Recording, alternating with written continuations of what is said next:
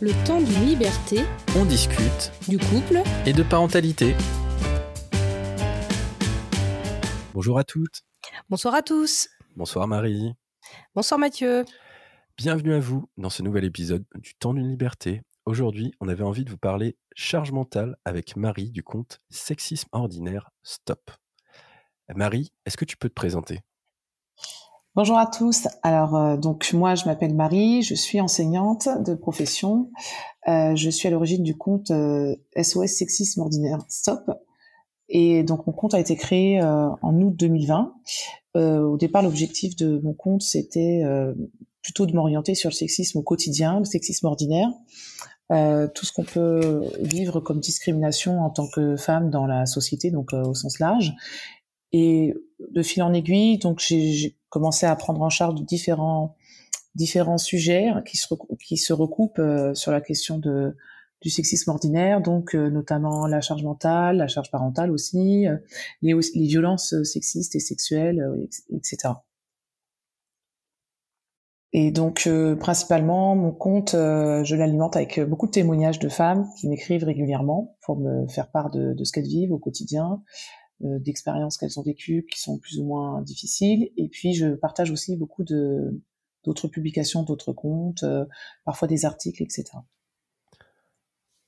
Merci. Ouais, c'est un compte très très riche. On vous invite à le suivre. Alors, nous, on a, on a appris pas mal de trucs à travers ce compte, donc euh, on vous mettra euh, du coup euh, dans, la descript- dans le descriptif du coup du podcast euh, le lien si vous n'avez pas eu le temps de le noter. Euh, juste pour introduire le sujet sans euh, aller trop loin pour l'instant dans, la réflexion et l'analyse, mais euh, je me demandais comment tu as découvert la première fois le concept de charge mentale? Juste rapidement, puis on reviendra dessus après tout à l'heure. Alors moi, je pense comme tout le monde, j'ai décou- enfin comme beaucoup de personnes, j'ai découvert le, concept de charge mentale lorsque j'ai lu la bande dessinée de d'Emma, la dessinatrice, qui s'appelle Fallait demander.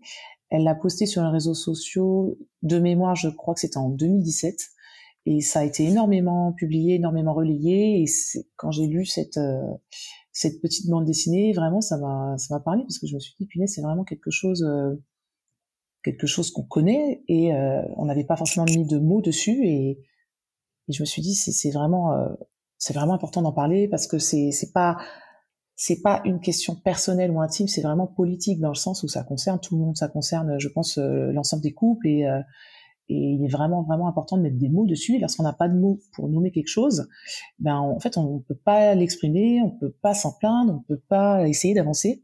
Et là elle a elle a mis en mots et aussi en, en dessin le concept, donc euh, la question de, de tout le temps en train de penser à quelque chose, de devoir euh, planifier, organiser, etc. Donc c'est quelque chose qui m'a parlé. Alors moi, à titre personnel, euh, étant enseignante, j'ai souvent quand même une charge mentale, euh, ne serait-ce que par rapport aux élèves, euh, les cours, euh, les, quand les parents d'élèves m'envoient des, des, messages, etc. Il y, a, y a pas mal de choses autour de ça.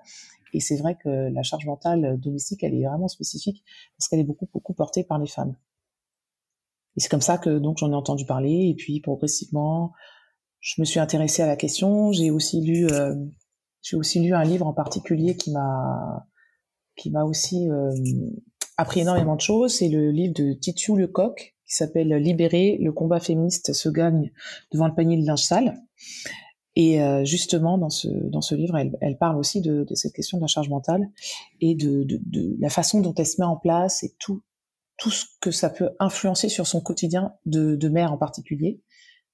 Et voilà, c'est vraiment un concept qui, qui m'a parlé parce que je pense que c'est vraiment important de, de, le connaître et de le dénoncer pour faire en sorte que, que ce soit pas une source de discrimination, d'inégalité au sein du couple. Eh bien, merci. Euh, du coup, Marie, on va passer sur notre, notre partie un peu plus théorique. Euh, Est-ce que tu peux nous, toi, nous donner la définition euh, que tu as trouvée sur de la charge mentale dans les articles que tu as lus? Alors, pour la première fois, le concept, le terme de charge mentale est défini euh, par Monique Eco en 1984. Et du coup, elle le définit par le fait de devoir penser simultanément à des choses appartenant à deux mondes séparés physiquement. Euh, en l'occurrence, le travail, la famille, par exemple. Ce qui nous intéresse plus particulièrement, je pense, euh, en ce moment.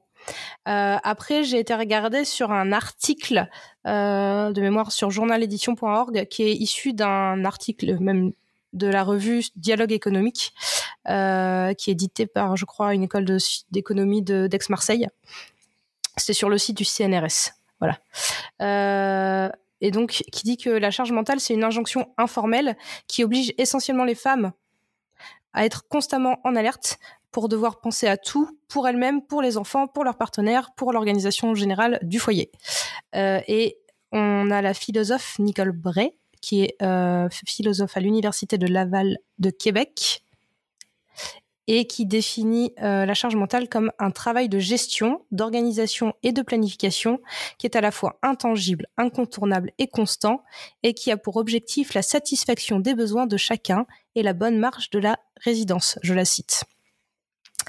Euh, après, je me suis euh, intéressée à une étude sociologique publié par Ipsos euh, et O2 Care Service, qui est un, je crois, un organisme de service à la personne de mémoire qui été faite en 2018 et euh, qui s'appelle Les Français et la charge mentale.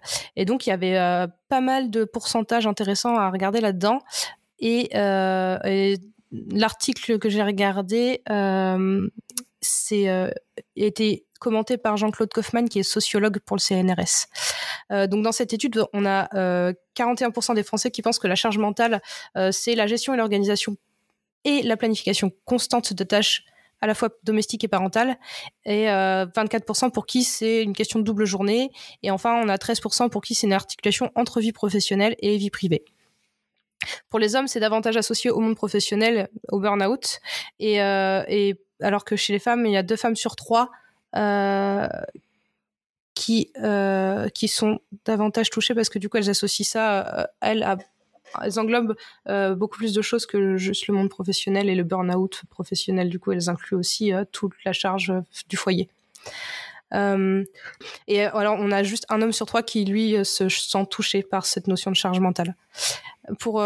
Et du coup, on a 60 1% des hommes qui n'ont pas conscience du complément de la charge mentale domestique dans ce concept général de charge mentale. On a aussi un décalage sur la perception de la gestion du temps et des tâches domestiques euh, qui va s'expliquer parce que euh, les deux genres placent pas forcément leurs priorités au même endroit. Et, euh, et donc il y a 86% qui du coup se disent euh, des Français pardon, qui se disent qu'ils se sentent responsables de la gestion quotidienne et, euh, et alors qu'en fait dans, dans 5, pour 55% des femmes interrogées, euh, elles pensent qu'elles sont en majorité en charge de cette gestion alors que 50% des hommes eux disent que les tâches sont à égalité et elles sont juste réparties en fonction des goûts respectifs de chacun ou chacune. mais ce qui ce qui se passe, c'est que dans les faits, les femmes vont être en charge des tâches du foyer et les hommes vont plutôt être en charge des tâches plus individuels comme le bricolage, le jardinage, euh, descendre les poubelles, etc. Et euh, bah, des trucs comme le jardinage ou le bricolage, on peut associer ça parfois à du, loisir. Euh, et, du coup, alors que la gestion des tâches du foyer, ça va entraîner un sentiment de responsabilité et euh, pour plusieurs personnes, et donc ça va faire davantage d'angoisse parce qu'on n'est pas sur des besoins individuels, on, on, a besoin de plusieurs personnes. Et donc comme la responsabilité est plus lourde, euh, ça, génère plus de charge mentale. On a euh, là 60 62% des femmes qui voudraient un changement et dont 50% qui aimeraient que ça vienne, l'initiative vienne de leur compagnon. Et, euh, là, ça pose la question de la communication des attentes euh, de chacun dans un couple. On pense au premier épisode du podcast. Et, euh, et, et, euh, question de l'éducation qu'on a reçue aussi par rapport à ça et aux stéréotypes des genres, etc. etc. Euh, et 69% des hommes, par contre, eux, ils voient pas l'intérêt spécifique d'un changement. Euh, par contre, 87% disent être prêts à s'impliquer davantage pour soulager leur moitié. Ça, c'est cité dans le dans l'article. Là encore, moi, je m'arrête sur le terme de, soulager qui, pour moi, pose problème. Mais on y reviendra dans nos échanges tout à l'heure, je pense. Euh... Et puis, il y a une dissonance, quoi. Entre 87% sont prêts à s'impliquer davantage pour soulager leur moitié, mais il y en a 69% qui ne souhaitent pas euh, spécifiquement de changement, quoi. Oui, parce que parce qu'ils ont ils ont l'impression qu'il y a une équitable répartition des tâches. C'est juste qu'ils n'ont pas la conscience euh, de ce qu'on expliquait avant. Ouais. Euh, dans, dans l'enquête, euh, les, les, personnes interrogées identifient la fatigue, le stress et l'irritabilité comme des signes d'une charge mentale trop importante. Et, euh, et pour 82% de ces personnes, c'est l'origine d'un burn-out professionnel. Euh, donc, le burn-out professionnel, il vient de la charge mentale qui est en lien avec la vie quotidienne du foyer. euh, et du coup, pour 79%, ça représente un risque d'agressivité envers les enfants ou l'entourage proche. Euh, ce, ce, cette charge mentale trop importante. Ce qui peut être lié avec la fatigue, à plein d'éléments. Au stress et l'irritabilité. Je pourrais vous en parler en long, en large, en travers. Euh, et du coup, euh, là-dessus, moi, je me demandais si une réflexion personnelle à, partir de cet article, euh, avant de, continuer et de finir, ça, montre aussi ces chiffres-là que on a du mal à passer le relais, à demander de l'aide et que c'est quelque part c'est mal vu de se dire ah ben, j'ai besoin d'aide, je peux passer le relais et qu'il y a une certaine peur du jugement ou de par l'éducation reçue. C'est ce que je disais un tout petit peu plus haut, cette question d'éducation. Je pense qu'elle est vraiment centrale euh, sur tout ça. Euh, dans les derniers chiffres que j'ai à vous présenter, c'est que 75% des personnes ont eu recours à des services d'aide à la personne pour alléger la charge mentale. Et euh, non, pardon, 75 personnes 60, oh, je vais y arriver, excusez-moi. 15% des personnes qui ont eu recours, c'est pas 75% des personnes interrogées, hein, mais dans les personnes qui ont eu recours à des services d'aide à la personne, il y a 75% pour qui ça a allégé la charge mentale, et euh, dont 49% euh, qui ont quand même ressenti une culpabilité de le faire. Voilà. Euh, je vais terminer avec un extrait euh, de euh, l'article que j'ai trouvé sur Milk Magazine qui parle des couples homosexuels. Je trouvais la réflexion intéressante. Euh, pareil, on pourra rebondir dessus après. Euh, du coup, je, cite euh, l'article. Qu'en est-il lorsque les conjoints sont de même sexe et qu'ils ont donc été socialisés de façon identique? Selon Jérôme Courduriès, anthropologue et maître de conférences à l'université Toulouse 2, auteur d'être en couple gay euh, chez Pull. Dans un couple homosexuel, la répartition des tâches est majoritairement plus égalitaire, notamment car elle est plus souvent sujet de discussion. Lorsque des inégalités existent, le conjoint pénalisé a souvent une ou plusieurs de ces caractéristiques. Tolérance moins forte à la saleté, davantage de compétences liées aux tâches domestiques. De plus, il est désavantagé dans un rapport de force notamment lié à une différence de statut social et ou de revenus. Mais c'est vrai que je, rebondis un petit peu sur cette histoire d'inégalité au, au, niveau des revenus. Et c'est vrai que euh, j'avais lu aussi dans plusieurs articles euh, que la question du, du, statut social des revenus, de la culture, du milieu dont le, duquel on est issu, avait vraiment une influence justement euh, où une personne euh, euh, un membre du couple va se trouver en situation de domination de l'autre membre. Et que dans les couples hétérosexuels où il y avait euh, un, déséquilibre à ce niveau-là, là, justement, on s'apercevait que la personne qui avait le moins de revenus, qui avait peut-être un milieu social différent, qui a fait peut-être moins d'études, souvent c'était celle qui se retrouvait d'autant plus en fait euh, euh, assignée aux tâches aux tâches domestiques. Et donc ça fait ça fait un peu écho à, cet article que tu as cité justement où la, question des, des statuts des Mm. euh, des partenaires euh, entrent clairement en compte. Et j'ai envie aussi de rebondir sur la question de, de l'aide qu'on souhaite apporter. C'est ça, c'est vraiment un, un, problème aussi de langue. Euh, je pense que dans, dans, notre société, il faut vraiment travailler d'abord en premier lieu et en tout cas euh, vraiment de manière très très importante sur le langage. Lorsqu'on entend des, des, des, conjoints, des hommes qui vont dire j'aide ma femme etc. C'est vraiment problématique parce que c'est pas une aide qu'on attend d'eux et c'est pas une aide qu'il faut donner, c'est vraiment une participation équitable, c'est-à-dire qu'en fait le foyer, les deux membres y vivent, donc il s'agit pas à l'un d'aider l'autre en réalité, euh, il s'agit des enfants, les enfants se font à deux, donc les charges sont à assumer à deux et c'est pas un qui souhaite aider l'autre parce que si on estime que l'un n'est que l'aidant, l'exécutant et l'autre va être celui qui va diriger, etc. On va on va forcément avoir des attentes différentes. Et donc on, on va avoir des attentes très basses pour les, personnes qui sont censées juste aider, parce que c'est déjà gentil d'aider, c'est déjà bien.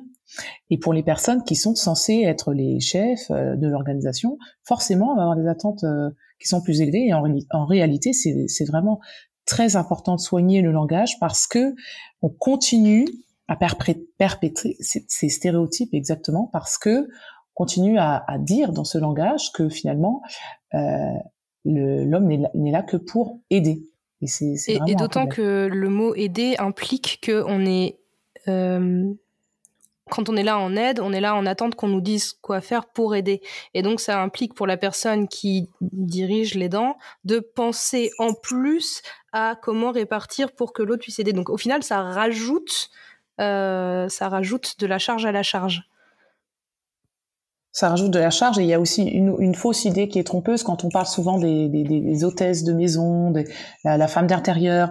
On a l'impression souvent que c'est une posture qui est valorisée euh, par la société ou finalement c'est la femme qui va être la chef. On dit beaucoup, ce sont les femmes qui sont responsables de, des achats de maison, c'est elles qui vont avoir un, un, leur avis qui va le plus compter, de la décoration, etc. Mais au fond, c'est aussi un leurre parce que quelque part, les femmes, elles se retrouvent être les chefs mais aussi les exécutantes, les principales exécutantes. C'est-à-dire que c'est elles qui organisent la gestion, qui, prennent les décisions, mais ce sont elles aussi qui les exécutent. Et dans, dans l'entreprise, en réalité, les postes de chef, euh, les chefs sont là justement pour euh, donner des directives, ils ne sont pas là pour les exécuter. Il y a ensuite leurs employés qui vont les exécuter.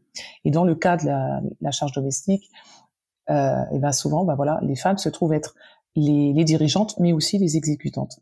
C'est vraiment cette double dimension qui, mmh. qui est problématique. Et puis je pense que pour compléter en fait sur la charge mentale, en fait, il y a aussi euh, donc on a parlé des tâches, euh, des tâches quotidiennes, mais il y a aussi euh, toute l'image en fait que le foyer renvoie vers vers la société.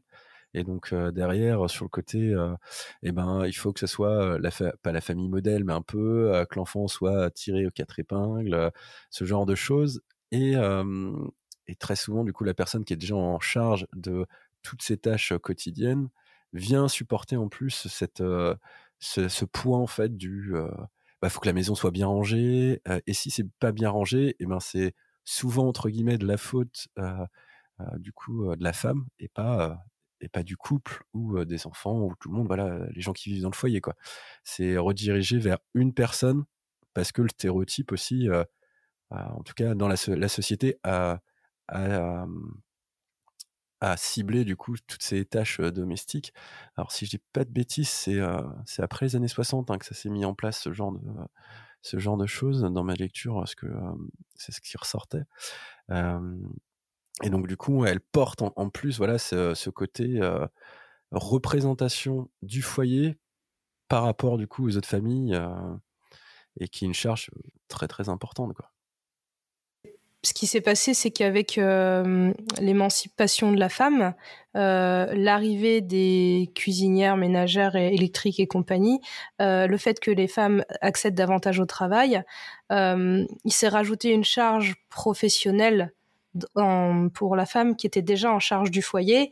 Et en fait, les tâches qui étaient déjà là ont pas glissé ou alors un peu plus qu'il y a 50, 60, 70 ans, mais N'empêche que il reste encore beaucoup de choses qui n'ont pas glissé, alors que du coup, comme les choses, le cadre professionnel a changé pour pour les femmes et euh, euh, et du coup pour les hommes aussi, vu qu'il y a eu plus de mixité, bah dans le foyer, si les choses, enfin logiquement, ça aurait dû s'équilibrer aussi, sauf que bah du coup l'équilibre, c'est enfin après c'est mon analyse tout à fait personnelle, j'ai pas forcément d'articles sur lesquels m'appuyer. Il y a des chiffres qui appuient ce que tu dis, et euh, effectivement de, de, nombreuses enquêtes qui ont été faites et qui ont montré que euh, au moment de la mise en couple, déjà les inégalités s'installent parce que les hommes perdent deux heures en moyenne de ménage par semaine, tandis que les femmes vont en gagner par rapport à ce qu'elles faisaient lorsqu'elles étaient célibataires.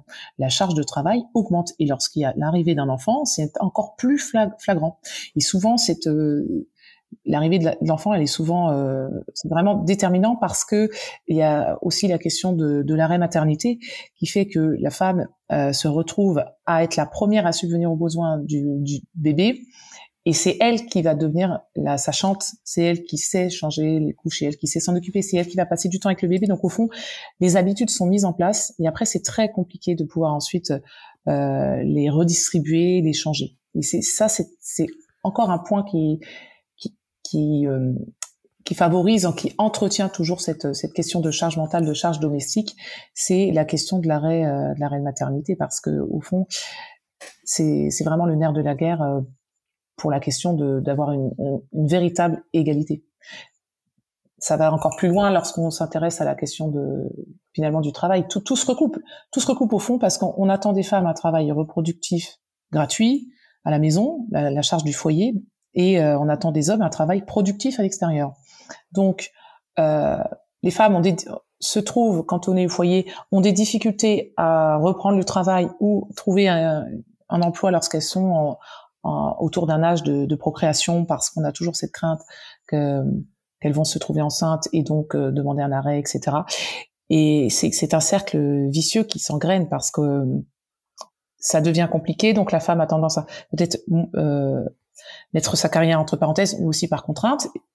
Et euh, le, cercle après s'alimente et c'est vraiment ce cercle qu'il faut absolument casser et c'est faire en sorte que que les, le couple soit égaux non seulement dans la question de la sphère privée, mm. mais dans la question de la sphère politique, la sphère publique et donc le monde du travail. Ça commence aussi par le monde du travail lorsque lorsque les hommes auront un, un, un congé euh, parentalité, paternité qui sera équivalent à celui des femmes, là on pourra euh, on pourra on pourra voir que les femmes sont moins discriminées à l'embauche et donc qu'elles pourront plus se concentrer sur la carrière et on va se retrouver avec des, des situations qui sont plus égalitaires à mon sens.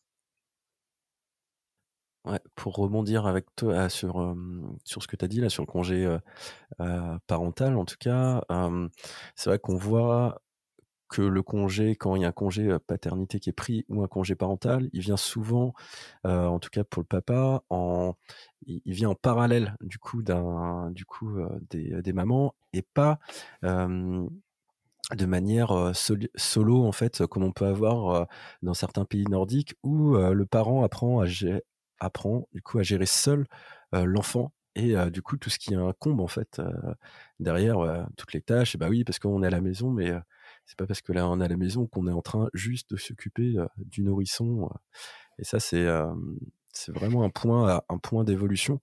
je lisais un article sur sur la charge, sur aussi le le moment où ça vrille, en fait, le moment où on peut avoir des couples qui sont, surtout à l'heure actuelle, des couples qui sont plutôt équilibrés avant d'avoir un enfant. Et justement, le passage avec le congé maternité, et ben hop, ça se décale, et puis l'habitude se prend, et euh, ça glisse gentiment. et si la personne, bah, si le, le, le, papa, donc plutôt, ou le coparent, bah, après, je sais pas, j'ai pas lu voilà d'éléments sur les couples, les couples homo, mais mais du coup, c'est là où s'il n'y a pas une remise en question du, de l'autre parent, bah, ça, complique clairement les choses pour reprendre en, charge la, du coup cette, toute cette charge qui est très très importante. D'autant que le congé maternité, qui arrive donc après l'accouchement, il n'est pas juste pour apprendre à être parent et à s'occuper de l'enfant. Il est aussi là euh, pour récupérer, se reposer, reprendre et rendre des forces, etc. Parce que mine de rien, tout le corps, en tout cas pour euh, les personnes qui ont donné la vie, euh, il y a eu quand même tout la grossesse, l'accouchement, qui physiquement, hormonalement, etc. Il y a plein de choses qui font que il y a de la fatigue et que et du coup ça vient s'accumuler. C'est en même temps on prend une nouvelle place, on se retrouve à la maison à faire encore plus de choses. Et en même temps il faut quand même récupérer euh, de ce corps qui est fatigué et qui a subi plein d'épreuves. Et on se retrouve à reprendre le travail au bout de trois mois en se disant oh, ça va tu viens de sortir trois mois de vacances là tu rien. Et puis du coup euh, et en même temps et, ces nouvelles habitudes dont tu parlais qui se sont prises à la maison avec un glissement des tâches etc et au final c'est ça fait beaucoup. Et je pense que c'est bien pour ça qu'il faut parler d'arrêt maternité et pas de congé maternité. Moi j'ai pris soin de le dire parce que c'est pas un congé. Un congé c'est des vacances. Et là c'est tout sauf des vacances tout le congé parental, c'est pas des vacances non plus. Donc c'est les choses qui, peuvent, qui peuvent évoluer. Et sur la, il y a un bouquin qui est assez intéressant. Euh, j'ai plus le nom. C'est la, la, la numéro 2 de Facebook là qui a fait toute une, euh, qui a écrit tout un bouquin sur euh, le sur la place des femmes justement dans le milieu professionnel et comment atteindre un équilibre pour que ça impacte aussi les foyers et bah, elle parle typiquement du congé parental, que tant que tout le monde n'aura pas cette même durée systématiquement appliquée de base, et donc du coup, comme tu disais tout à l'heure, Marie, qui ça n'engendrera plus de discrimination à l'embauche en se disant «Oh, cette personne va être absente tant de mois, et ben on, le sait. En fait, on le saura que tout le monde tout le monde aura ce, ce temps-là. Et j'espère que ça, ça va évoluer rapidement. J'ai quelques doutes, mais je croise les doigts. J'ose espérer. on, a, on a parlé un peu des conséquences tout à l'heure du de toute cette charge. Donc, on parlait des burn-out, qui soient des burn-out parentaux, professionnels. Alors, je ne sais même pas si on peut distinguer les deux. c'est peut-être plus un abus de langage, entre guillemets, que, oui. que quelque chose d'avéré. Oui, oui. Enfin, un burn-out, il est, il est global, du coup, c'est, ça a un impact en fait, l'un a un impact sur l'autre. Et c'est ce que disait l'enquête, et je pense, je trouve même, est très vrai, c'est que ça part d'abord du personnel, et du personnel, ça a un impact sur le professionnel. Et au final, euh, et au final, euh, on se retrouve en épuisement professionnel parce qu'on essaye de tenir le coup sur le personnel, et, euh, c'est corrélé. Et et du coup, c'est Emma qui raconte dans les BD là que qu'elle je sais plus laquelle, je crois que c'est un autre regard d'eux, euh, qui disait très justement que même pour les mères, quand on parlait de dépression euh, postpartum ou euh, ou euh, de de je sais plus comment il y a un autre mot que la dépression postpartum ce qui arrive, le baby blues en fait on dit que c'est les hormones c'est pas c'est pas les enfin alors il y a sans doute les hormones qui rentrent en ligne compte mais la véritable la véritable c'est l'épuisement en fait. euh, qui, euh, qui est logique euh, c'est celui-là dont je parlais là. Ah oui, complètement. Hein. C'est vrai qu'on on a dans la, sur la question de la santé des femmes en particulier, on est on, est beaucoup sur un, un, discours essentialiste où on va ramener le le, le corps des femmes à, à, une quelque part à une forme d'essence et toujours la question des hormones et on, on, est beaucoup, on dit beaucoup que effectivement c'est la chute hormonale qui est responsable de, de nombreux maux MAUX et en réalité il faut quand même se poser des questions. Euh, quand lorsqu'on accouche, c'est quand même l'équivalent d'avoir couru un marathon.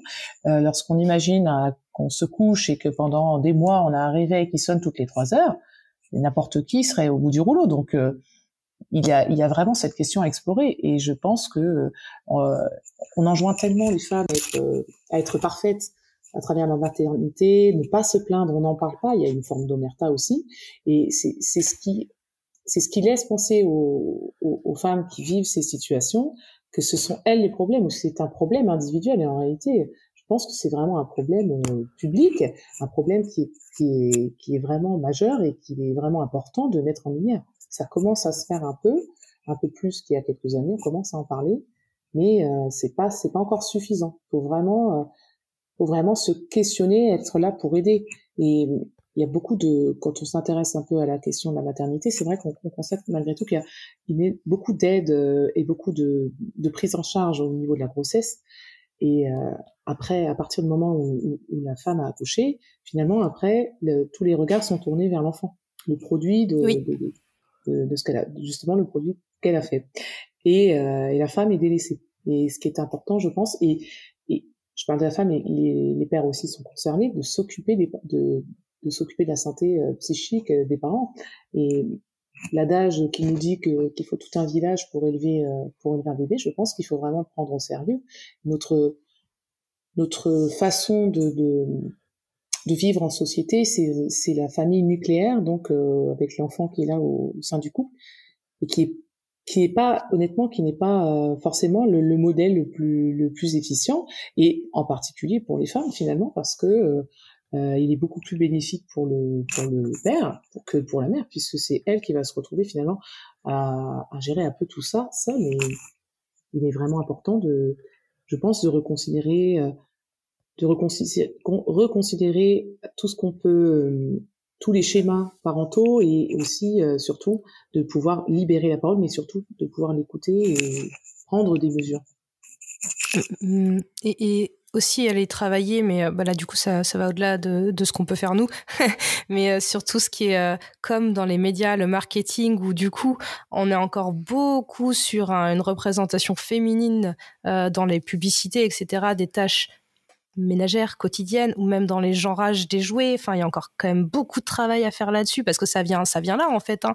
Quand on voit que les rayons filles, c'est essentiellement des poupées avec des magasins, des caddies, des tables à repasser, de je sais pas quoi, enfin des machines à coudre et tout et des trucs de ménage et que et du coup les, rayons des garçons, on est encore sur des jouets euh, de voitures, de loisirs, machin, etc tant qu'on est sur un genre comme ça, bah forcément on vécu des stéréotypes qui enjoignent les petites filles. C'est ce que, pareil, Emma il explique que, que, que dès toutes petites, les filles, elles sont enjointes à jouer à la poupée, les gamins et les garçons. Alors, après, ça dépend du travail que font les parents là-dessus, mais ne stresse, n'empêche que dans les magasins, c'est cette stéréotype-là qui sont véhiculés. Et même si les, les, parents y font attention dans les cours d'école ou quand les gamins ils vont dans les magasins, ils, peuvent aussi avoir ces, ces images-là qui arrivent et qui vont être dans les pubs et etc. etc. Et c'est tout un travail de, de com et de sensibilisation, mais de manière globale en fait sur le marketing et qui est véhiculé. Ça encore, je pense effectivement depuis euh, les années euh, où, où, on a commencé à développer la publicité par rapport à tous les trucs de la ménagère qui peut euh, avoir de l'aide parce que les machines sont là et c'est une bonne hôtesse et machin machin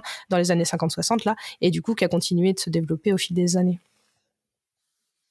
Et c'est vrai que la question de l'éducation est absolument centrale parce que il faut euh, se déconstruire nous en tant qu'adultes, en tant que parents, en tant que citoyens, citoyennes et euh, et c'est absolument fondamental parce que même en ayant un esprit euh, critique, en, étant en train de réfléchir à ces questions, parfois on a encore du sexisme intériorisé. On a des biais sexistes autour de nous et, il est vraiment important de pouvoir euh, les, cibler pour essayer de les déconstruire au mieux. Et il est clair que tant qu'on continuera à élever les enfants en les orientant vers des, faux choix de jouets, de loisirs, etc., on continuera à perpétuer euh, cette, euh, cette exploitation, euh, cette exploitation des, des, femmes par les hommes en réalité.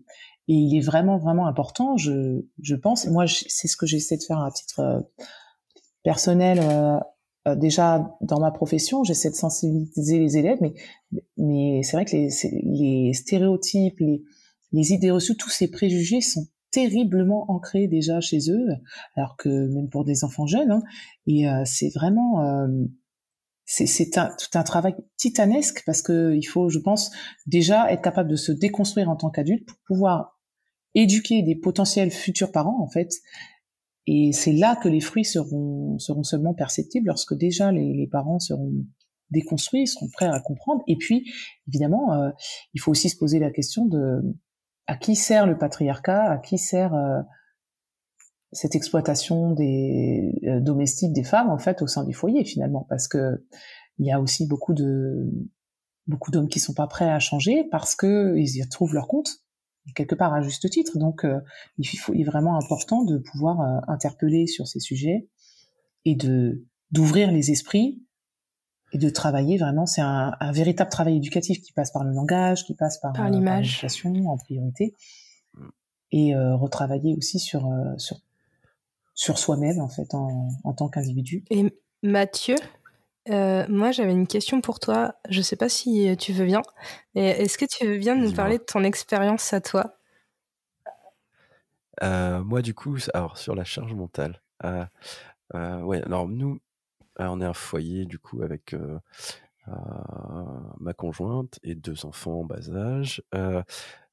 moi, ça, on casse un peu les clichés parce que ma conjointe gagne beaucoup plus en niveau financier. Elle est, elle a un niveau de rémunération qui est bien plus important que le mien. elle fait plus d'heures que moi. donc du coup, c'est vrai que moi, j'ai, je porte aussi pas mal, pas mal de charges en fait, pas mal d'éléments parce que bah, si je veux qu'elle s'épanouisse, je peux pas lui permettre, bah, je peux pas lui laisser tout à faire entre guillemets et je ne veux pas en plus parce que pour moi l'objectif du couple, il y a, y a l'épanouissement professionnel et personnel, et que si on croule tous sous, euh, sous la charge euh, euh, du foyer, ben on peut peut pas s'épanouir quoi.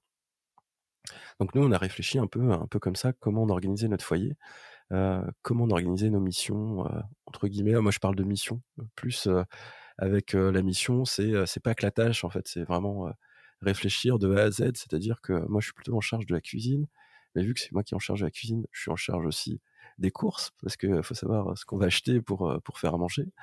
Euh, et puis euh, derrière, en plus j'ai d'autres valeurs qui font que j'aime bien tout cuisiner, être avec des produits un peu, un peu locaux, tout ça, donc ça rajoute un peu, un peu de travail, mais je, je le fais parce que je trouve que c'est aussi épanouissant en fait d'aller chercher, ça et d'aller chercher le bien-être en fait du compagnon ou de la compagne. je pense que ce, côté épanouissement et bien-être, si on le mettait en face de bah, un peu de chaque personne, en tout cas de chaque mec, si on, entretient un cliché, et qu'on lui dit est-ce que tu souhaites que ta compagne ou ton, bah, que ta compagne ne soit pas épanouie? Je pense que la réponse, elle serait assez, assez directe, où les gens, bah non, ils cherchent pas à ce que les gens ne soient pas épanouis, quoi. Mais sauf qu'ils ils n'arrivent pas à mentaliser, ou en tout cas, ils n'arrivent pas à prendre en, compte ce que ça représente, la charge qui est, qui est présente, et ce que ça représente de manière globale que et bah oui, quand on est au travail, il faut penser à le plat que je vais faire ce soir et est-ce que et ça, ça m'arrive très très régulièrement et je suis là, oui, c'est vrai, en train de gérer en même temps. moi, je travaille dans l'éducation, mais dans l'éducation populaire et en train de gérer mes plannings d'équipe et en même temps de dire, ah effectivement, ce soir, est-ce que c'est plutôt tarte ou plutôt soupe? Qu'est-ce qu'on fait en fonction du timing? Mais mais c'est vrai que je, rencontre peu, peu d'homologues de sexe masculin, en tout cas qui se revendiquent de sexe masculin, qui, qui occupent à peu près la même place que, moi. Et pour revenir du coup sur les conséquences, s'il n'y a pas d'épanouissement, très vite aussi le, couple peut, peut sauter. Les gens que je connais autour de moi où ça s'est séparé, la charge mentale, elle est quand même assez centrale hein, dans, dans la rupture ou bah, dans le non-épanouissement. Donc, du coup, bah, forcément, ça pète parce que bah, pourquoi rester dans un, dans un schéma où on n'est on n'est pas heureux quoi. Bah moi, mon, Ouais, j'allais dire, mon divorce est arrivé, ça faisait, je pense, trois ans que j'étais en burn-out, en fait, et jusqu'au moment où point de rupture, et là, c'est. Ben, c'était trop. et on s'en rend compte, mais un peu tard, en fait, cette prise de conscience. Mais la question de la question de, la charge mentale et des tâches domestiques, mm. à mon avis, elle est centrale dans tous les couples. À titre personnel, moi aussi, je l'ai vécu. Euh, c'est vrai que lorsqu'on a une source de, de, dispute, bon, c'est rare, mais quand ça arrive, c'est souvent à cause de ça. Après, comme pour toi, Mathieu, on a réfléchi aussi à des missions. Et euh, nous, ce qui nous a beaucoup aidé pour la cuisine, c'est euh, d'utiliser des livres avec des menus. Euh, et donc de faire du, du batch cooking. Donc soit le faire tout d'un coup, soit les faire même au fur et à mesure, peu importe, mais en tout cas, ça nous a enlevé beaucoup de choses parce que au bout du compte, euh, on choisit le menu et après donc c'est lui qui fait les, il écrit la liste, il fait les courses et après donc euh, pour les pour les repas, euh, on cuisine ensemble, on fait ça le, soir, le week-end, peu importe, mais donc ça nous a enlevé ça nous a enlevé une sacrée épine parce que au bout du compte finalement ça retire cette il y a, y a, des tâches qui sont quotidiennes, donc euh, c'est tous les jours.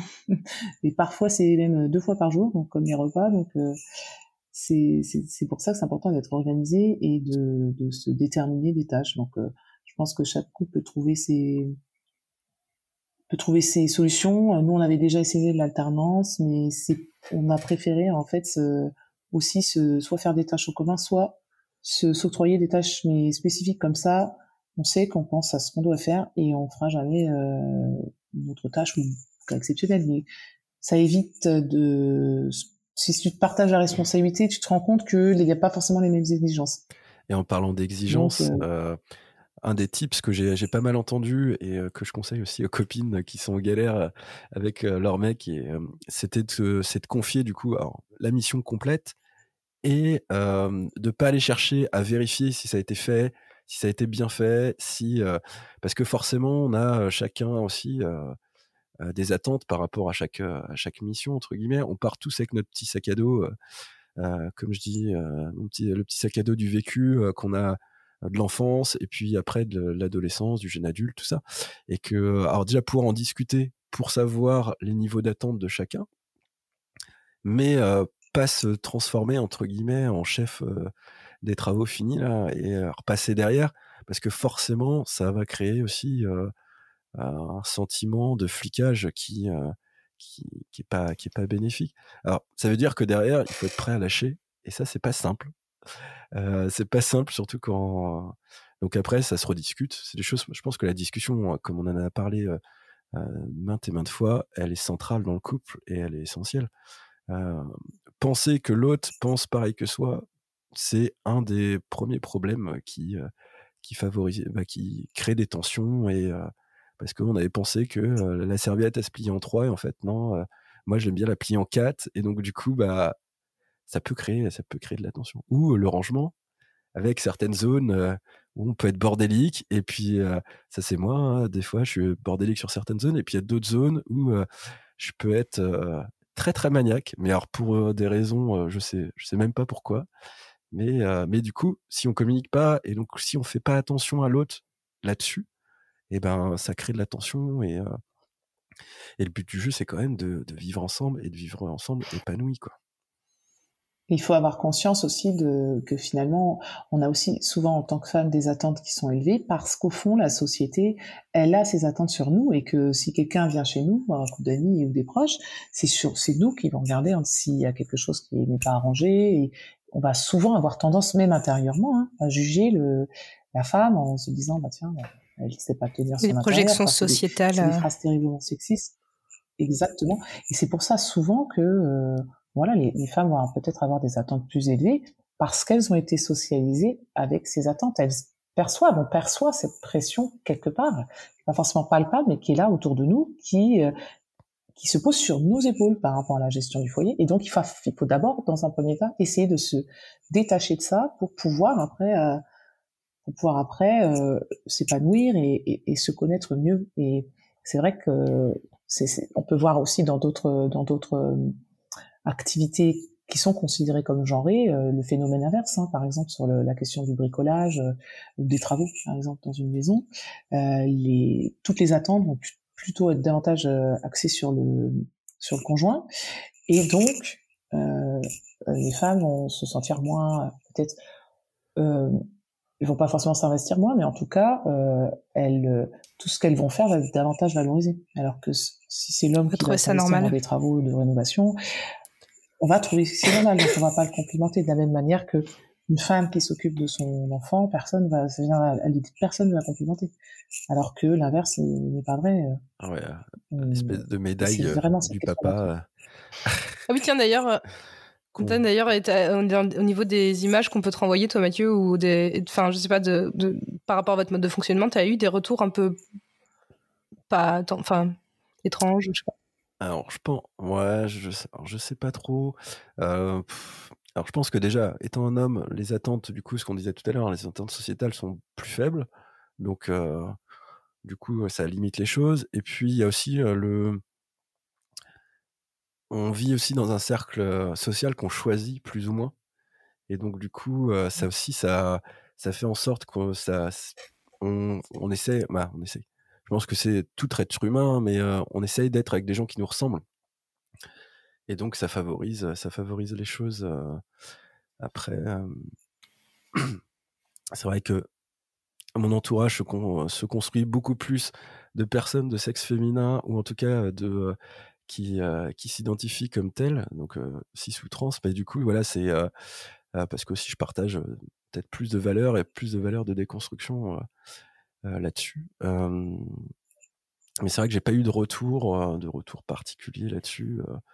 Euh, en tout cas, pas direct. Et si c'est si direct, ça m'est déjà arrivé dans le monde du travail où j'ai un poste plutôt de responsable, où j'utilise du coup le fait d'être hiérarchiquement au-dessus de certaines personnes pour ressortir, voilà, bah, pour montrer, pour mettre en avant que c'est des, arguments sexistes et et leur demander bah, comment ils justifient en fait de, de tels propos. Quoi. C'est la petite entorse que je fais dans mon travail, mais, mais que j'aime bien, j'aime bien faire. Typiquement, je demande si cette activité se déroule ou pas avec des, avec organes génitaux. Typiquement pour, typiquement pour la cuisine, et si c'est le cas, je bah, Alors, c'est pas pour les enfants. Pas manger chez toi, quoi. mais voilà, c'est des petites, des petites phrases. je pense que le sexy, ouais, là on dévie sur le sur le sexisme, hein, mais euh, mais je pense que voilà, la charge mentale est liée au sexisme forcément.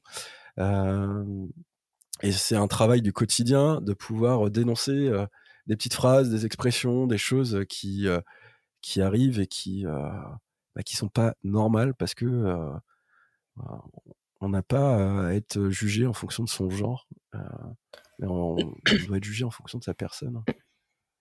Et moi, je pense que c'est important d'avoir des petites phrases comme ça, parce que même si on, bon, on nous dit aussi beaucoup qu'on n'est pas là pour faire de la pédagogie et de, déconstruire aussi les autres, mais malgré tout, même en, tant que personne sensibilisée, parfois, on peut se, retrouver en se disant qu'on a des biais sexistes et, parfois de pouvoir les mettre en lumière, ça permet de faire réfléchir et de, se questionner de manière sincère. Donc il faut aussi que la personne soit, soit prête à l'entendre, hein, mais il y a aussi beaucoup de personnes qui seraient prêtes à se remettre en question et, et à évoluer. Et je pense qu'on a tous, euh, on a tous un chemin. Euh, on n'arrive jamais au bout en fait, au fond, et on est, on est toujours sur ce chemin et euh, à se déconstruire progressivement. Et c'est toujours important de, de pouvoir, euh, oui, de pouvoir argumenter, de, de justifier, parce que il y a beaucoup d'états, de, de, faits qu'on considère comme naturels, alors qu'ils sont euh, totalement construits. Et c'est vraiment cette question qu'il faut qu'il faut mettre en évidence, parce qu'il y a, beaucoup de confusion euh, sur la question de, la nature. On, peut parfois penser euh, que, c'est dans la nature, etc. Mais en réalité, il y a énormément de construction sociale derrière, et c'est précisément ça qu'il faut pointer. Bah, oui, typiquement, hein, sur le côté biologie, des choses qu'on peut attribuer sur le côté biologique, typiquement, les garçons ont le sens un sens d'orientation plus développé. Mais en fait, il y a des études sociologiques qui ont démontré que les garçons jouaient plutôt plus dehors. Et le fait qu'ils jouaient plus dehors, du coup, développait plus ce sens-là, ce sens de l'orientation. Et donc, du coup, c'était une compétence qui était construite et pas une acquise. Et, ouais, acquise et pas une compétence innée, quoi. Et je pense qu'il y en a un paquet de choses comme ça. Et, et, du coup, vous, vous avez déjà été en, au moment de surcharge mentale. et, et, si oui, comment ça s'est matérialisé concrètement? Enfin, si vous voulez répondre à la question, bien sûr, c'est pas une obligation, mais je me dis que ça peut intéresser des personnes qui, qui sont peut-être dedans, qui ont du mal à voir les signes ou des choses comme ça. On peut peut-être en parler de ces signes de surcharge mentale. Ou si peut-être Marie, tu as eu des témoignages en sens aussi, donc tu peux, si tu n'as pas forcément d'expérience perso à partager, mais en tout cas de témoignages que tu as reçus sur, via le compte Insta. Moi, à titre personnel, non, j'ai pas vécu de surcharge mentale parce que déjà, c'est vrai mm. qu'on a fait le choix de ne pas, de pas avoir d'enfant avec mon conjoint, ou en tout cas, on n'en a pas pour l'instant, c'est sûr. Et donc, euh, on n'est on n'est pas, on peut pas dire qu'on ait une charge mentale euh, forcément très pesante. On a une organisation qu'on a trouvée au bout de quelques années qui nous convient et donc euh, qui nous permet de nous dégager du temps malgré tout. Et quand même, moi, de par mon métier, je suis, j'arrive à, je suis très très organisée, donc euh, ça, voilà, on s'organise aussi au quotidien et donc donc donc j'ai pas vécu de surcharge. en revanche, oui, je reçois beaucoup de témoignages sur la question et et ce sont souvent des, bon, c'est des témoignages après qui, qui, recoupent un peu un peu de, de nombreux sujets donc la question de la maternité la question de partage des tâches la question de, de toutes les injonctions euh, qui sont aussi au sein du couple et que la société fait peser sur les épaules. Donc c'est pas simplement la, la charge mentale c'est aussi la euh, la charge esthétique euh, la charge contraceptive euh, la charge émotionnelle aussi. Donc et c'est vrai que c'est, c'est, je, sincèrement, c'est quelque chose qui est, qui est vraiment très, euh, qui, qui, que vivent, je pense, que vivent toutes les femmes, parce qu'au bout du compte, euh, nous, on a notre organisation, malgré tout, je me dis, je suis, j'ai souvent l'impression, malgré tout, peut-être plus, peut-être plus dans la question de l'initiative, malgré tout, sur la question du, du foyer finalement, parce que, parce que je pense qu'on, j'ai été conditionnée à me dire que que finalement euh, j'ai un côté leader aussi, donc euh, certainement, mais tout, tout ça, c'est aussi un conditionnement social hein, qui nous fait penser malgré tout qu'on on reste la personne référente à nos yeux. Alors, euh, est-ce que c'est une question d'ego? Qu'est-ce que c'est une question de construction Je pense qu'il y a plusieurs paramètres qui rentrent en compte. Et la surcharge, moi, je, la vis vraiment à travers les témoignages. Beaucoup de femmes qui sont en particulier mères de, très jeunes enfants, de tout petits, qui sont vraiment en, souffrance parce que euh, c'est souvent là, au moment de l'arrivée du, du, bébé, ils se rendent compte que euh, c'est compliqué parce qu'il n'y avait pas toute cette anticipation. On parle très très très peu des, des difficultés. On a beaucoup cette injonction euh, qui nous dit qu'avoir un enfant c'est que du bonheur et donc on s'imagine pas que derrière il y a toute une organisation mentale et, et à avoir en fait et, et souvent les, les pères sont beaucoup dans les témoignages que je que je reçois les pères se, se, désinvestissent et passent davantage de temps à leur travail. Et euh, c'est vraiment un sujet qu'il faut qu'il faut mettre en lumière parce que c'est des femmes qui sont en souffrance et qui souvent pensent que c'est un problème individuel. C'est-à-dire que c'est elle qui le à un titre individuel et que c'est un problème de, de couple. Mais en réalité, c'est vraiment un problème euh, qui, est, qui, sociétal, qui est public, parce que c'est un problème qui est rencontré par euh, exactement un problème sociétal euh, qui se retrouve dans toutes les dans la sphère privée, mais toutes les tous les foyers, je pense. c'est des choses ouais, où il faut pas hésiter à parler autour de soi. c'est des parler, je pense parler dans son couple, parler autour de soi. c'est un peu comme il y a pas mal de sujets qui font qui font redondance, où on a l'impression d'être tout seul, et puis en fait, quand on commence à en parler, euh, euh, c'est des choses qui, qui remontent, euh, et en fait, on se rend compte qu'il y a une majorité des gens qui sont, qui sont touchés. Hein. Ça veut penser au sujet type de la fausse couche, où on a l'impression d'être un peu solo, et puis, et puis en fait, bah, on se rend compte qu'il y a tout le monde qui, bah, tout le monde.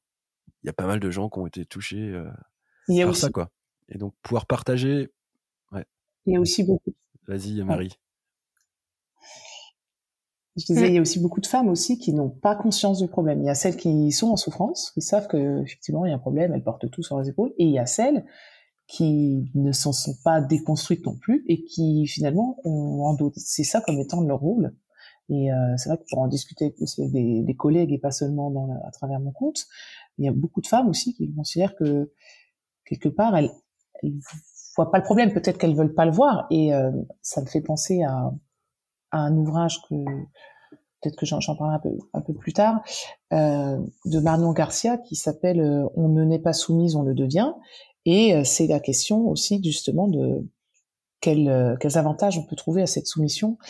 Et, et finalement, il y a, y a des femmes qui sont pas prêtes à regarder la réalité en face parce que c'est trop difficile et ça ça ça engendre beaucoup de ça va de changement, voire de souffrance. Et donc, euh, il faut pouvoir mettre des mots sur les problèmes, se rendre compte qu'il y a un problème, les identifier et pouvoir agir. Et ça se fera pas sans les hommes. Sans les conjoints, en tout cas, ça se fera pas. Clairement, clairement. Et, et des gens qui se retrouvent euh, typiquement en couple solo et qui, euh, après, qui, où la charge mentale, en fait, elle est aussi importante que s'ils avaient quelqu'un à gérer, donc à gérer quand, quand je dis à gérer, je parle du conjoint du coup, et qui se, qui s'épanouissent plus du coup derrière parce que parce que bah ils sont solo, euh, même si c'est dur et parce qu'il faut il faut bah, porter tout tout seul, et ben on porte tout tout seul, mais on n'est pas en attente d'avoir quelqu'un à côté qui est en train de dormir dans le canapé quoi. Et on n'a pas cette personne à gérer en plus. Exactement. Ça, c'est la question de la garde alternée. Euh, moi, j'ai deux, collègues qui ont, qui, ont divorcé euh, il y a quelques années et qui se sont trouvés en garde alternée et, euh, au bout du compte, elles, apprécient énormément hein, parce que ça, ça a changé beaucoup de choses. Elles m'ont dit que de toute façon, elles géraient tout et là, quelque part, avec la, la garde alternée d'une semaine sur deux, chacun est obligé de prendre sa part. Après, après, malgré tout, il y a des choses qui restent sur, euh, tu as typiquement euh, les prises de rendez-vous médicaux pour les visites annuelles des enfants, euh, aller chez le coiffeur. il y a des trucs en fait, ça, ça ne change pas malgré malgré la séparation. Mais il n'empêche qu'effectivement, ça allège beaucoup. Après, ce qu'il faut apprendre à faire, c'est aussi déculp quand on est parent et que ça arrive, déculpabiliser, d'apprécier ce temps où on est sans les enfants parce que la charge mentale est moins importante et qu'on peut se recentrer un peu sur soi. Mais en même temps, on se dit, ouais, mais c'est mes enfants, ils me manquent, je devrais pas euh, ressentir. Donc c'est réussir à faire la paix avec tout ça aussi qui euh, peut être un peu compliqué. Euh, ouais, juste un petit, alors je sais pas un petit tips, mais en tout cas un petit, un petit élément ce que tu viens de dire, Marie, ça me fait penser à ça. C'est que la charge mentale, on parle de la charge mentale quotidienne, mais il y a aussi la charge mentale annuelle, du coup, avec les fameux rendez-vous, la gestion des vacances, la gestion, en fait, il y a des éléments qui sont voilà qui sont quotidiens, il y en a d'autres qui sont un peu plus un peu plus larges et pouvoir prendre en compte le spectre complet, c'est là c'est là que ça peut prendre du temps, mais c'est là où c'est important pour euh, pour que chacun se sente pas euh, lésé entre guillemets sur euh, sur tous ces éléments là. Donc vous pouvez faire des tableaux, des listes, vous pouvez faire un peu un peu comme vous voulez. Il y a plein d'outils qui sont très très intéressants si vous avez besoin du coup d'organiser un peu votre couple euh, comme, on, organise une entreprise. Hein, ça peut marcher pareil. bon, là, c'est mon côté logisticien qui parle aussi. Euh. Alors, comment je vais manager mon couple? mais, mais en fait, c'est une relation entre deux personnes. Donc c'est comment on se comprend, comment on fait en sorte de un bon fonctionnement à deux. Qu'il n'y en ait pas et qu'il n'y en ait pas un qui soit entre guillemets tranquille et que l'autre ils sont en train de mourir par l'ensemble des tâches quoi. J'ai l'impression qu'on on voit plus l'image du du père des années je sais pas 60 70 qui est devant le canapé en train d'attendre en train de regarder la télé en train d'attendre son plateau repas avec la femme qui cuisine. Je pense que ça a évolué ça, mais la charge elle reste quand même majoritairement aux femmes d'autres manières quoi dans la mesure du possible, il faut essayer de faire la prévention. Alors c'est pas toujours facile parce que sais pas à quel moment on est sensibilisé de sa vie, dans sa vie, mais c'est vrai que euh, déjà envisager les questions de, avant qu'on, par exemple, lors d'une mise en couple, avant de vivre ensemble, déjà en parler à son conjoint de, de l'organisation, comment il envisage euh, la vie au quotidien. Ça, c'est important. Hein, de la même manière qu'il faut, tout, quand on souhaite aussi avoir des enfants, il faut aussi se questionner sur euh, l'éducation, sur la charge et comment on envisage euh, les valeurs, la répartition hein, finalement, parce que au bout du compte, c'est par prévention aussi qu'on peut pouvoir euh, éviter déjà de cristalliser des, des habitudes. Hein. Parce qu'après, revenir sur des habitudes, c'est toujours compliqué, ça peut générer beaucoup de conflits. Et déjà, je pense que le, dialogue et la prévention au maximum, en essayant de réfléchir à ces questions, profiter d'un déménagement, d'une situation aussi peut-être professionnelle, pour pouvoir peut-être réorganiser les cartes du jeu quand on est déjà depuis longtemps en couple. Mais euh, c'est voilà quelque chose qui peut être vraiment très très intéressant. Ah, mais carrément. Et, et tu vois, c'est une anecdote euh, euh, par rapport à ça, c'est que là, j'ai, ça fait quoi Ça fait un mois et demi à peu près que j'ai une, amie de longue date euh, que je connais depuis 20 ans qui est venue euh, s'installer à la maison. On a décidé de faire de la colocation. Et alors, on n'est pas en couple, par contre, on partage quand même un quotidien. Un quotidien où moi j'ai mes enfants la moitié du temps. Et du coup, ça a demandé énormément de communication entre toutes les deux pour se dire ok on vit à deux on partage la maison à deux mais il y a les enfants qui sont là qui sont une charge pour moi qui ne doivent pas être une charge pour elle euh, parce que c'est pas son rôle. Et comment on organise le quotidien pour qu'elle participe au quotidien sans être trop impliquée non plus qu'elle se sente pas obligée de le faire en tout cas. Et euh, enfin et, même on en a beaucoup parlé au début et on continue là d'en discuter parce que ben on voit bien que ça s'ajuste.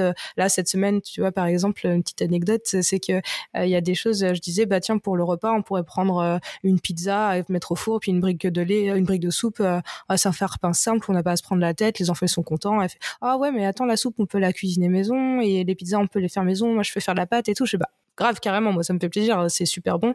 Par contre ça prend du temps t'es sûr etc et au final il y a le covid qui s'est invité du coup on est tous un peu fatigués et puis on avait quand même prévu ça et puis on n'a pas refait forcément de fourse et du coup il y a un peu de fatigue qui s'est installée et ça a été un peu compliqué à gérer émotionnellement. Et du coup on est revenu dessus après on a bah, quand j'ai vu que voilà émotionnellement ça a saturé je dis bah attends là t'es fatigué on va y on en parle et tout. Du coup on a discuté et je dis tu vois c'est pour ça euh, aussi que tu vois je sais qu'avec les enfants ça peut être un peu plus compliqué le quotidien. Et du coup euh, bah, bah, il y a des fois, faut juste pas se prendre la tête. C'est pas grave si c'est pas fait maison, on s'en fout. Tant qu'on mange et qu'on est content de manger, le reste, il y a des fois où on peut faire du plus simple. Et du coup, c'est aussi euh, se permettre de se dire, ah ok, il y a des trucs sur lesquels on peut lâcher prise et il y a des trucs sur lesquels on prend du plaisir, mais il y a des moments où euh, bah ça sera trop et on n'y prendra pas de plaisir. Et du coup, faut réussir à se préserver des temps aussi où on fait du plus euh, efficace et comme ça après on peut souffler quoi. Et, euh, et du coup à partir du moment où il y a un partage de quotidien, c'est une question qui est euh, avec un autre adulte, que ce soit en couple ou en coloc. je pense que c'est des questions qui sont vraiment importantes effectivement sur cette question de charge mentale de manière générale. Le règlement intérieur du couple quoi. on, en a discuté un peu dans dans le contrat de couple aussi, comment s'accorder du temps, comment. C'était dans les besoins, je crois. On avait déjà abordé avec toi, Marie. Dans les besoins aussi, mais en fait, c'est des choses qui reviennent de manière euh, cyclique. Hein. C'est euh, c'est vrai qu'il y a des moments où la euh, communication, c'est toujours au centre de au centre de tout ça. C'est ça. Et mais de pouvoir voilà, de pouvoir envisager bah, ce que j'ai dit tout à l'heure et je le répète, hein, c'est ne pas s'imaginer que l'autre pense comme soi. Donc du coup, pouvoir échanger pour accorder ses violons et sur et se dire ok on marche comme ça on marche comme ça quand il y a un enfant qui doit arriver quelle valeur on va on doit on doit partager? Bah, sur quelle valeur on est d'accord? Sur quelle valeur on lâche un peu plus tu laisses, et puis après on en discute. Dirais prendre en compte que, que du coup on a le, le prisme, un prisme d'éducation différent aussi, donc on n'a pas pas été élevés chacun de la même manière et donc forcément on peut avoir des attentes, des, visions différentes. C'est vraiment pour ça que c'est important de communiquer parce que parce que nous c'est ce que tu disais sur le fait qu'on peut pas penser pour l'autre étant donné qu'on n'a pas le même vécu, les mêmes expériences et euh, et donc et donc les mêmes la même façon de vivre les choses sur tout, sur tout ça il faut aussi faire un choix entre, voilà, on peut pas être parfait. On sait que on va devoir euh, faire peut-être une hiérarchie au niveau de ce qu'on attend et et pouvoir se détacher aussi beaucoup de, des injonctions. Je parle beaucoup des injonctions, mais c'est vrai que c'est ce qui nous structure un peu et il faut se détacher aussi parfois de certaines qui sont euh, qui vont être plus toxiques qu'autre chose hein, finalement parce que c'est aussi notre santé mentale qui rentre en compte.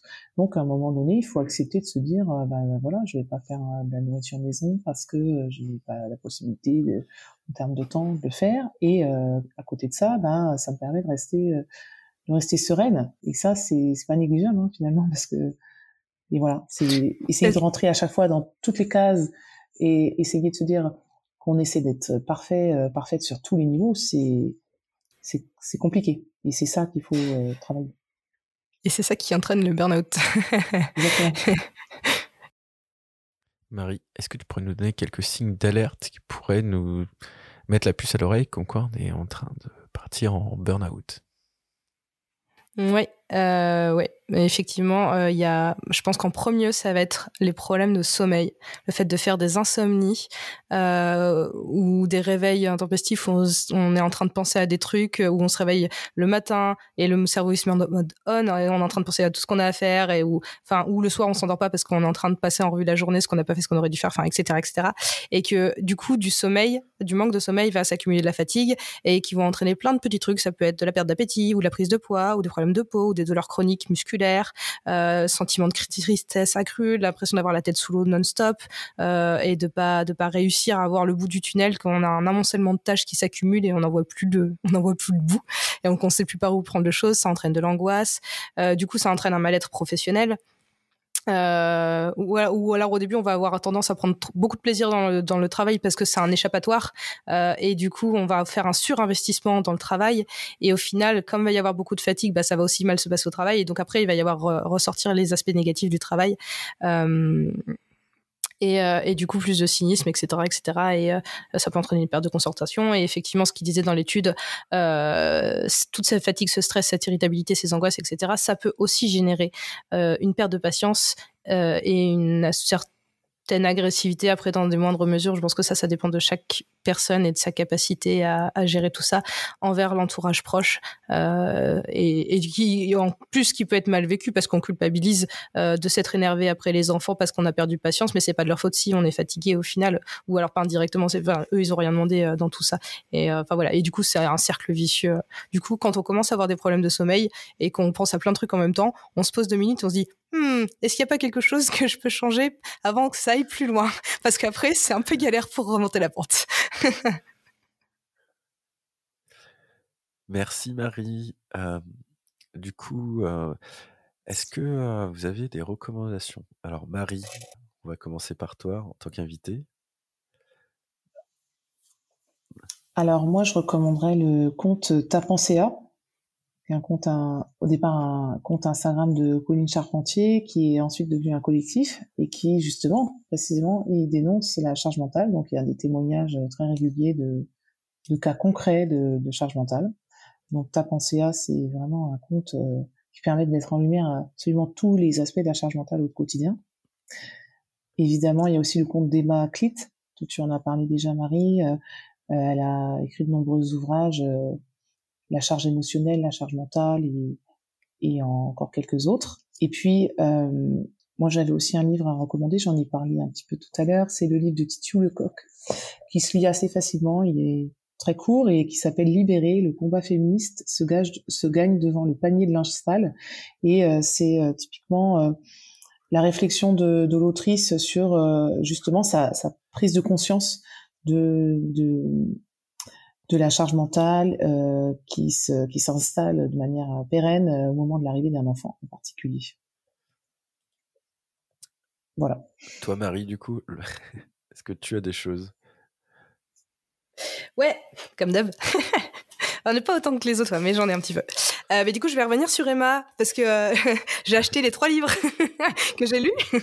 Euh, du coup, le premier, c'est un autre regard qui, alors, présente plusieurs, plusieurs petites histoires ou anecdotes parce qu'il y a vraiment des réflexions sur plein de sujets de société. mais il y en a plusieurs qui sont intéressants sur le sujet dedans. alors, j'avais noté des choses sur la violence des opprimés, sur c'était quoi? Ah oui, euh, l'histoire de ma copine C par rapport à cette histoire d'accouchement euh, et de non prise en charge ou d'écoute ou de minimisation aussi de de ce qu'elle peut ressentir euh, cette personne. le regard masculin. Il y en a plein hein, dedans. Euh, voilà, il y en avait plusieurs qui étaient intéressants dans ce premier tome. Après, il y a un autre regard 2, où là, il y a cinq histoires de femmes euh, qui parlent pareil de différents sujets. Et de coup, dedans, il y, euh, il y en a deux en particulier. Fallait demander, dont tu parlais tout à l'heure, Marie, qui est aussi sur le blog d'Emma. Et L'attente, qui parle, j'ai trouvé ça super intéressant, sur le fait que... elle explique qu'en fait, son conjoint déposent leur enfant le matin avant d'aller au travail et qu'elle, elle le récupère le soir. Et du coup, euh, bah, elle part assez tôt du travail. Et après sa journée de travail, elle enchaîne avec la deuxième journée de maman. Et du coup, lui, son conjoint, il rentre assez tard. Et souvent, des fois, c'est un peu compliqué ce moment-là. Et euh, surtout en tant que femme, au travail, elle a regardé en mode ça va, elle part pas trop tard, dis donc. Et, euh, et du coup, alors qu'en final, elle rentre pas se reposer. Et qu'il y a beaucoup d'hommes qui euh, sont au travail jusqu'à souvent tard et qui priorisent euh, du coup leur euh, vie professionnelle à l'instar de leur vie familiale, parce qu'ils ont aussi été éduqués ou sociétalement projetés comme ça. Hein. C'est ce qu'on disait tout à l'heure. C'est toujours le résultat de cette construction. Souvent, ça se joue de manière inconsciente. il y en a euh, aussi qui, qui, se réfugient dans le travail euh, comme un échappatoire, hein, ah, pour éviter de, de, rentrer à la maison justement en plein rush et de devoir participer. Hein. Malheureusement, il faut aussi simuler. Oui, oui, oui. Et le dernier a, que, que j'ai acheté, que j'ai pas encore fini de lire, mais qui s'appelle Des princes pas si charmant, qui là est vraiment du coup euh, autour de cette euh, de cette euh, notion de charge mentale, voilà, qui présente différentes histoires aussi, qui va parler de, sujets autour des privilèges masculins, l'exploitation, la, division d'un classe, la galanterie qui, en forme de pouvoir et, et du coup l'impact que ça a sur les femmes et, et comment ça se ça se répercute dans le quotidien et dans ce que ça joue sur la charge mentale des, femmes. Euh, voilà pour Emma, euh, plus le compte Insta évidemment et son blog. Et euh, la deuxième reco que je voulais vous faire, et ça sera tout pour moi, c'est un livre qui s'appelle Et si on en finissait avec la ménagère de François Fatou aux éditions Belin. Euh, qui explique que euh, on pensait la ménagère de moins de 50 ans en voie de disparition, et, euh, et, du coup dans son livre non, on montre qu'il y a une grosse résistance à la séparation des rôles entre hommes et femmes dans la sphère domestique, et du coup l'incidence que ça peut avoir dans la sphère professionnelle. Et le livre montre aussi quand même l'intérêt qu'il y a à partager les tâches et à les valoriser des deux côtés. Voilà pour. Merci Marie. Et alors moi, du coup, j'ai deux podcasts à vous recommander. Euh, l'épisode 4 de La Maître Essence, où euh, Anaïs du blog Parisienne Avor euh, aborde du coup le thème du coup de la charge mentale et de la répartition des rôles à l'arrivée de l'enfant. Donc là, c'est plutôt un témoignage de, de maman. Et il y a aussi le podcast Ambitieuse, l'épisode 32, où il y a l'exploration de la charge mentale avec euh, Laurine, qui est une psychologue, euh, psy, qui est psy. Je ne sais pas si elle est psychologue ou psychiatre, euh, je suis désolé, euh, mais euh, qui, du coup, qui aborde à travers du coup ces consultations un retour autour de, de, toute cette charge et des petits tips pour pouvoir en sortir. Les deux sont très très riches et, et assez assez diverses pour pour vous amener un regard complémentaire par rapport à notre podcast. Eh ben, on va vous dire euh, merci les gens de nous avoir écoutés jusqu'au bout de cet épisode. Euh, merci à toi Marie d'avoir accepté notre invitation euh, à participer à cet épisode sur la charge mentale et pour la richesse de, de tous nos échanges de ce, de ce soir. Merci à vous deux. Et on se retrouve le mois prochain pour parler de la construction d'identité sexuée avec PsychoQuack. Comme pour cet épisode, n'hésite pas à partager tes témoignages, tes expériences ou tes questionnements sur la boîte privée Insta, Facebook ou par mail à le, le temps d'une liberté at gmail.com. On sera très heureux de te lire et de pouvoir partager ça lors du prochain épisode. Ouais, on a super hâte de vous retrouver le mois prochain. Et en attendant, eh ben, n'hésitez pas à partager le podcast sur Insta, bien sûr, mais aussi sur Facebook, pourquoi pas par mail, dans vos boîtes aux lettres, par pigeon voyageur, à dos de cheval, à dos d'âne, ou dromadaire, pourquoi pas.